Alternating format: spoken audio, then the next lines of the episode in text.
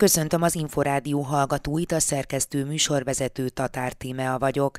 A következő csaknem fél órában az alábbi témákkal várjuk Önöket. A Kopp Mária Intézet a népesedésért és a családokért felmérése szerint minden harmadik magyar segítséget nyújtott az Ukrajnából érkező menekültek számára. Összességében az látszik, hogy itt megint egy közös ügyünkről van szó, egy olyan ügyről, amelyben együtt segítjük a bajban lévőket. Elindította a vadonatúj projektjét, a suli programot, a Bátortábor. Próbáljuk azt erősíteni, hogy ez egy olyan közeg legyen, ami barátságos, ami befogadó, elfogadó, ahol könnyebb beszélgetni, akár a nehézségekről is. És ehhez adunk játékok és beszélgetések során módszereket és eszközöket. Az elköteleződés volt a téma a Három királyfi három királylány mozgalom fiataloknak szóló szóbox vita sorozatában. Talán még soha nem volt ekkora a szabadság, amelyet egy fiatal élvezhet, mint amekkora ma, de ezzel együtt jár az is, hogy a szorongás mértéke sem volt még soha talán a történelemben ekkora, mint ma. És rászoruló fiataloknak indít oktatási programot a Budapesti Corvinus Egyetem. Az a célja, hogy megtalálja és segítse azokat a hátrányos helyzetű diákokat, akik önhibájukon kívül nem tudtak a magyar felsőoktatásban elhelyezkedni, viszont olyan tehetségük van, ami alapján erre minden joguk meg lenne. Az idősebbek, a családosok és a budapestiek nyújtanak leginkább támogatást az ukrán menekülteknek, az önkéntesek többsége pedig a 30 és 50 év közöttiek közül kerül ki. Egyebek mellett ez derült ki a Kopp Mária Intézet a népesedésért és a családokért kutatásából.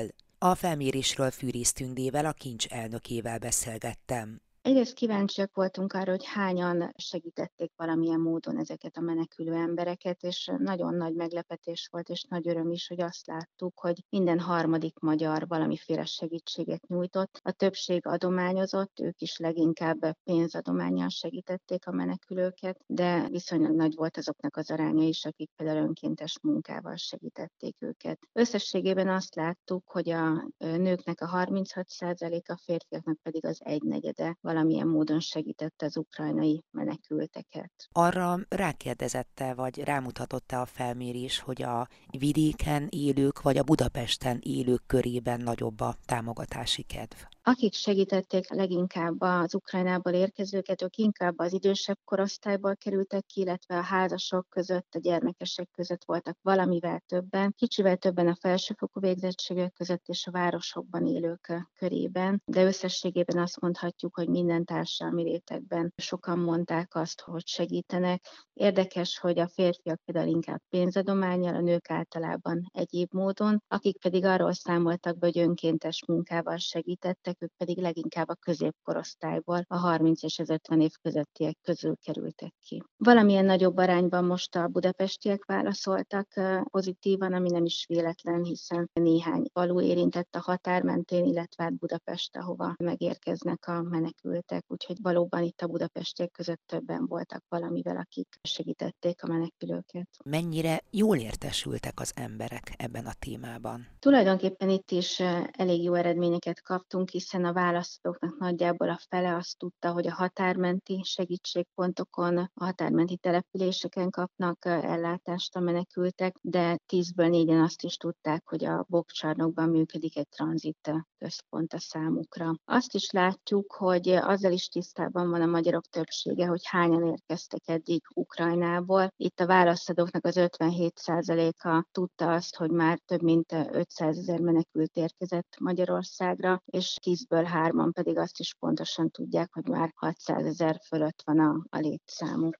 Volt a felmérésben egy kérdés arra vonatkozóan is, hogy említsenek olyan szervezeteket, akikről tudják, hogy részt vesznek a segítségnyújtásban. Itt legnagyobb arányban a karitatív szervezeteket említették, közülük is egyébként legtöbben a Máltai Szeretett Szolgálatot és a Magyar Vörös Keresztet. Említette, hogy sokan önkéntes munkát vállalnak. Ez az eredmény, ami ebben született, ez meglepte Önöket? Többe az önkéntes, mint amire számítottak? Ugye, ahogy mondtam, minden harmadik ember mondta azt, hogy valamilyen módon segített, és közülük is nagyjából minden ötödik, hatodik mondta azt, hogy nem csak adománnyal, hanem valamilyen önkéntes munkával is. Azt gondolom, hogy ez azt mutatja, hogy bizony az önkéntesség az nagyon is jelen van a magyarok életében, és egyre többen vállalnak ilyen típusú munkát, amire ez az ukrán menekült válság talán rá is erősített. Továbbra is működik a tranzitközpont, és itt például az a gyereksarok, amelyet a családszervezetek és önkéntesek segítségével alakítottunk ki a Kopp Mária Intézetben. Ez is továbbra is működik. Itt ugye nagyon változó, hogy éppen mennyi gyermek érkezik, mikor érkeznek be a vonatok, a buszok, de itt is továbbra is várják szeretettel az önkénteseket, különösen az esti órákban, illetve különösen a hétvégi szabadnapokon. Azt gondolom, hogy a segítségre ugyanúgy szükség van, mint korábban, hiszen még most is nagyon jelentős számban érkeznek a menekültek Magyarországra. Mi ennek a felmérésnek a legfőbb tanulsága az önök számára? Egyrészt mindenképpen azt igazolja számokkal is, adatokkal is, hogy a magyarok, amikor baj van, akkor bizony összefognak, és egy emberként segítik a bajba jutottakat. Azt gondolom, hogy az is egy fontos eredmény, hogy a megkérdezettek jelentős része, 77%-a úgy nyilatkozott, hogy a magyar kormány helyesen, megfelelően kezeli ezt a menekült helyzetet. 13% volt csak az elégedetlenek aránya, 10% pedig nem igazán tudta ezt megítélni, ezt a kérdést. Tehát összességében az látszik, hogy itt megint egy közös ügyünkről van szó, egy olyan ügyről, amelyben együtt segítjük a bajban lévőket. Fürisz Tündét, a Kopp Mária Intézet a népesedésért és a családokért elnökét hallották.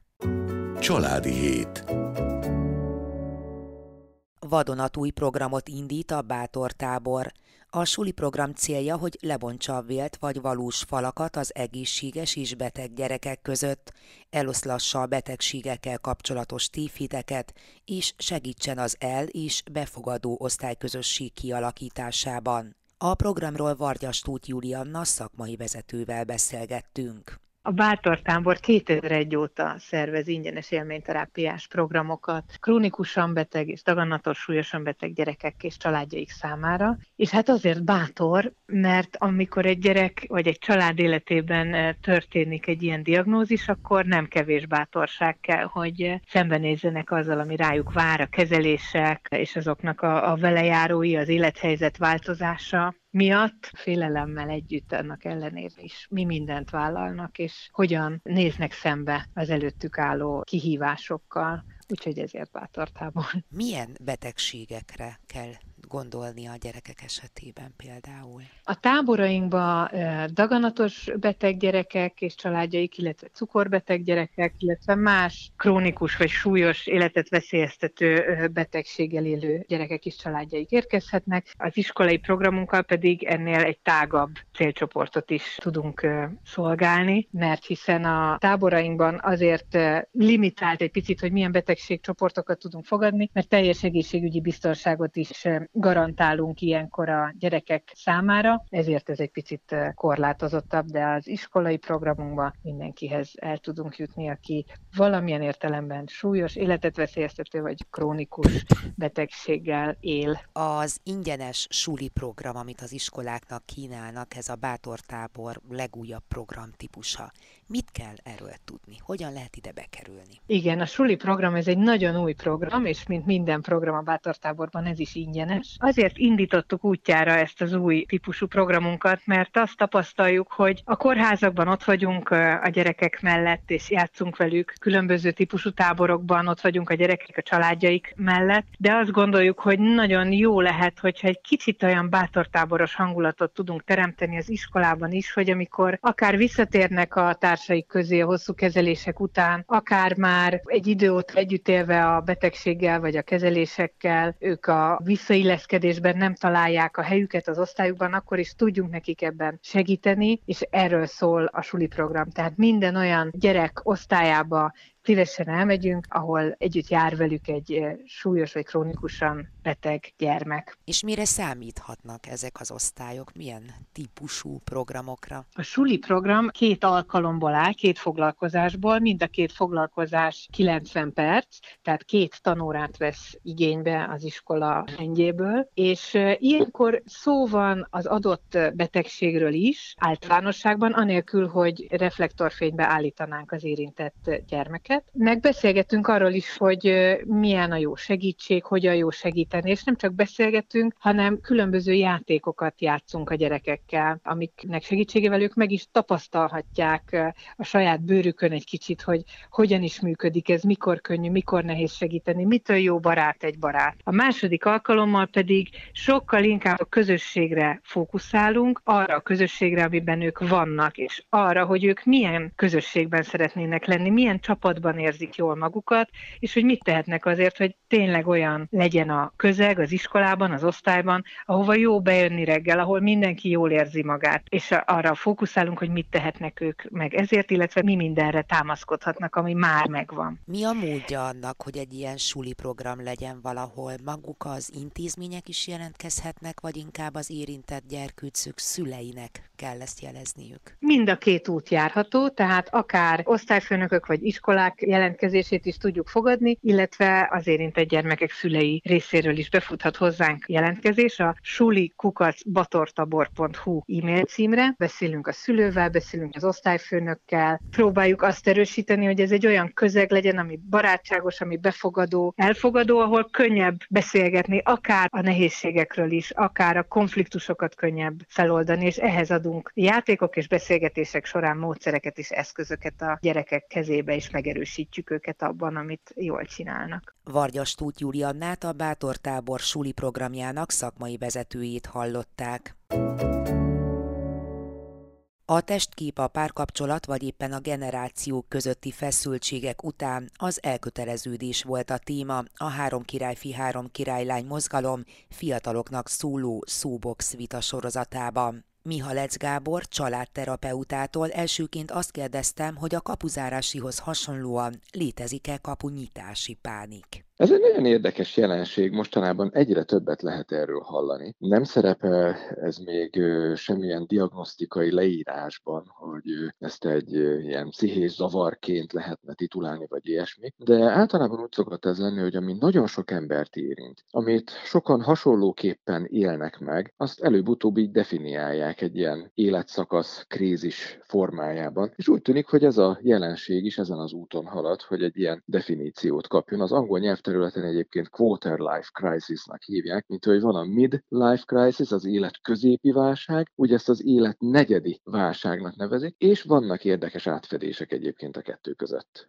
Min múlik az, hogy egy fiatal 18 évesen vagy 20 évesen elköteleződik-e, vagy inkább sem? Nagyon sok mindentől függ, természetesen lényeges szerepet játszik ebben a családi minta. Ha valaki azt látja maga körül, és egy olyan légkörben nő föl, ahol már kiskorától kezdve ezeket az impulzusokat kapja, hogy egy napon majd te is férj leszel, te is feleség leszel, lesznek gyerekeid, neki sokkal könnyebb lesz az elköteleződés, mint mondjuk egy olyan gyereknek, aki azt látja, hogy az ő 10 éves korában is még az anyukája néha elpityergi magát, hogy hát miért nem akarsz engem feleségül venni, mondja az apukájának, hát jó meg vagyunk mi így is, és a házasság amúgy is csak egy darab papír. Tehát a családi légkör nagyon sokat hozzátesz. A másik pedig az, hogy megtalálta azt a szemét, aki mellett végül is le akar horgonyozni, akivel fel tudja vállalni az identitásának azt az újrafogalmazását, hogy én eddig a kereső státuszban voltam, széles sávon nyitva tartottam a radaromat, és mindenkinek a jelzéseit befogtam, vagy pedig átlépek most a megtalált státuszba, leszűkítem a radaromnak az érzékelését egyetlen személy jelzéseire, mert ő az, vele akarok minden reggel felkelni. Akkor a családi minta határozza meg azt is, hogy mondjuk egy fiatal egyik kapcsolatból kilép, és már is lép be a másikba, vagy pedig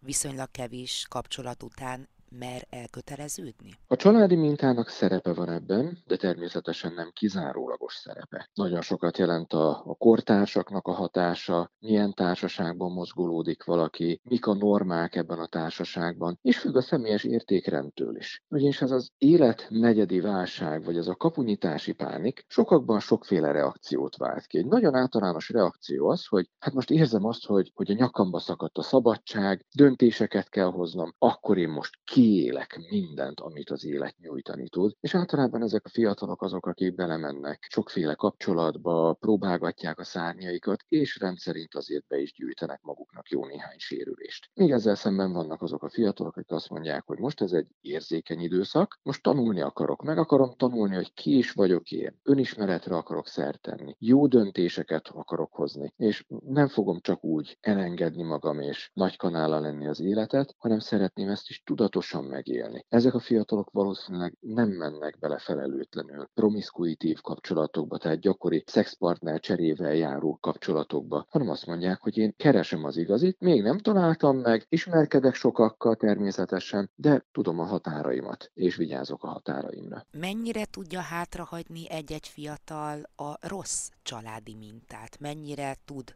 tudatosan újra tanulni mondjuk dolgokat, ami a kapcsolatát, kapcsolatait befolyásolhatja? Ezek a rossz mintázatok, ezek ha akarjuk, ha nem, sajnos beégnek az operációs rendszerünkbe. Annyira alattomosak, hogy általában észre se vesszük őket, hogy bennünk vannak, hordozzuk őket, a leghamarabb krízis helyzetben jönnek elő. Kicsit olyan ez, mint amikor egy alaphelyzetben fogjuk a kormányt, vezetjük az autónkat, de amint valami útakadályba ütközünk, valami krízis helyzet alakul ki, nyomás alá kerülünk, egy pillanatra elengedjük a kormányt, de az autó tovább megy. Miért? Mert bekapcsol a robotpilóta. A robotpilótát pedig a származási családunk programozta, valamikor a 13-4-17-8 éves korunk környékén. Most ezt nem tudjuk, de hat ránk erőteljesen. Mikor válik tudatossá bennünk? A leggyakrabban akkor, ha már átéltünk egy krízist, és ez úgy elénk hozza, hogy ahogyan eddig tettünk dolgokat, az hosszú távon nem fenntartható, nem működtethető. Legalábbis akkor nem, ha ebből tényleg egy mesterművet akarunk faragni, és nem csak úgy ellenni ebben a kapcsolatban. Ez viszont esélyt ad a változtatásra. A tudattalanul követett mechanizmusokat nagyon nehéz megváltoztatni, de ha egyszer falnak ütköztünk, és tudjuk, hogy mi honnan táplálkozik, mi miből ered, akkor ez lehetőséget ad arra, hogy szembenézzünk vele, és elkezdjünk másként cselekedni, mint ahogyan eddig tettünk, és így esélyt nyerünk mi is, és a kapcsolatunk is arra, hogy felülírjuk a robotpilótáinkat. A mai 20 évesekre jellemző-e valami, ami mondjuk korábban nem volt, vagy pontosan emiatt a hozott minta miatt minden egyes fiatal más és más? Talán még soha nem volt ekkora a szabadság, amelyet egy fiatal élvezhet, mint amekkora ma, de ezzel együtt jár az is, hogy a szorongás mértéke sem volt még soha talán a történelemben ekkora, mint ma. A választási lehetőség bősége az nem csak örömet jelent, élvezetet jelent, szabadságot jelent, de zavart is jelent. Akinek sok választási lehetősége van, az benne van abban a kényszerben, hogy választania kell. És ebben a folyamatos választási kényszerben ott van mindig az a veszély, hogy te biztosan jól választok? Nem nyúlok mellé? És ez nem csak a szerelmi életben, de a hivatásban, a tanulmányok megválasztásában is, annyi minden más területen is jelentkezik. Nagyon nehéz ma, azt gondolom, fiatalnak lenni. És éppen a kérdés, ahonnan elindultunk, a kapunyi pánik is pontosan ezt mutatja. Ott van végre a kezemben a diploma, nincs már a nyakamon a sok határidő, hogy a beadandót hétfőre le kell adni, de ezt a kötelező irodalmat még csütörtökre el kell olvasni, és még olvasónaplót is írni belőle, megválaszthatom végre az utamat. De nem nyúlok mellé. De jó ég, ha erre indulok, teljesen más életút lesz, egy más sors lesz belőle, mint ha emelre indulnék. Tudom ezt a felelősséget vállalni, és hát ebbe bizony nagyon bele lehet fáradni, és ettől nagyon meg lehet ijedni. Mihalec Gábor családterapeutát hallották. Családi Hét. Az Inforádió család- és ifjúságügyi magazin műsora. Rászoruló fiataloknak indít oktatási programot a Budapesti Corvinus Egyetem. A fiatalok a képzés ideje alatt havi nettó 130 000 forint pénzbeli juttatást kapnak, a tanuláshoz pedig laptopot, telefon és internet előfizetést. A jelentkezési határidő augusztus 30-a. A további részletekről Takács Elődöt, az intézmény rektorát hallják. Ez egy esélyegyenlőségi program. Miért a Illyés Gyula a neve? Mert Illyés Gyula fogalmazta meg azt, hogy mennyire nehéz volt neki személyesen megélni a magyarságát és azt a magyarságképet, ami egy nagyon heroizált, dicsőséges, kulturális eredményekben bővelkedő önkép, és ezt hogyan tudta, vagy hogyan nem tudta, mint egy fiatal ember hosszú ideig szinkronba hozni a saját pusztai valóságával, azzal a szegénységgel, azzal az elmaradottsággal, amit látott. És ez a kettősség, ez mind a mai napig velünk van, és velünk van, mint Corvinus Egyetem, és mint Magyarország egyik elit egyeteme. És nekünk csak az lehet a célunk, hogy ezt a kettősséget feloldjuk, amennyire ezt a saját erőnkből tudjuk, hogy lehetőséget biztosítsunk olyan fiataloknak, akiknek itt lenne a helyük egy elit egyetemen, de nem jutnak hozzá önhibájukon kívül, nincs meg az esélyegyenlőségehez. A program az egyéves, kétfél éves, egy intenzív kéthetes angol nyelvi tanfolyammal kezdődik, és utána a felvett diákok a nemzetközi diákokkal együtt angolul tanulnak, egy intenzív matematikai képzésben vesznek részt, ezzel lehetőség nyílik az érettségi pontszámaikat növelni mind az angol, mind a matematika terén, és emellett részesülnek egy intenzív mentorálásban, ahol azokat a soft skilleket is erősítjük, amik szükségesek ahhoz, hogy jól érvényesüljenek később a pályájukon. Május 3 és augusztus 31 között lehet jelentkezni a programra, egy online felületen keresztül. Olyan már érettségizett, legfeljebb 25 éves magyar állampolgárságú fiatalokat keresünk, akinek egyik szülője vagy nevelőszülője sem rendelkezik diplomával, akik egyetlen felsőoktatási intézménynek sem a hallgatói, az olyanokat keresünk, akiknek ambíciójuk a felsőoktatási tanulmány. Nem várunk el nyelvvizsgát. Az angol nyelv nagyon erős szerepe ellenére sem, az az alapfeltétel, hogy valamilyen minimális szintű angol előképzettség, ugye A2-es szint, de nem kell nyelvvizsga hozzá, csak egy körülbelüli angol előképzettség kell. Évente kb. 10 fiatal tudunk felvenni ebbe a programba. Takács Elődöt, a Budapesti Corvinus Egyetem rektorát hallották. A Családi Hét adásában ezúttal beszámoltunk arról, hogy a kincs felmérése szerint minden harmadik magyar segítséget nyújtott az Ukrajnából érkező menekültek számára. Összességében az látszik, hogy itt megint egy közös ügyünkről van szó, egy olyan ügyről, amelyben együtt segítjük a bajban lévőket. Beszélgettünk arról, hogy elindított a suli programját a Bátortábor. Próbáljuk azt erősíteni, hogy ez egy olyan közeg legyen, ami barátságos, ami befogadó, elfogadó, ahol könnyebb beszélgetni, akár a nehézségekről is, és ehhez adunk játékok és beszélgetések során módszereket és eszközöket. Az elköteleződés volt a téma a Három királyfi három királylány mozgalom fiataloknak szóló szóbox vita sorozatában. Talán még soha nem volt ekkora a szabadság, amelyet egy fiatal élvezhet, mint amekkora ma, de ezzel együtt jár az is, hogy a szorongás mértéke sem volt még soha talán a történelemben ekkora, mint ma. És szó esett arról is, hogy rászoruló fiataloknak indít oktatási programot a Budapesti Corvinus Egyetem. Az a célja, hogy megtalálja és segítse azokat a hátrányos helyzetű diákokat, akik önhibájukon kívül nem tudtak a magyar felsőoktatásban elhelyezkedni, viszont olyan tehetségük van, ami alapján erre minden joguk meg lenne. A Családi Hét mostani és korábbi adásait is visszahallgathatják az infostart.hu oldalon.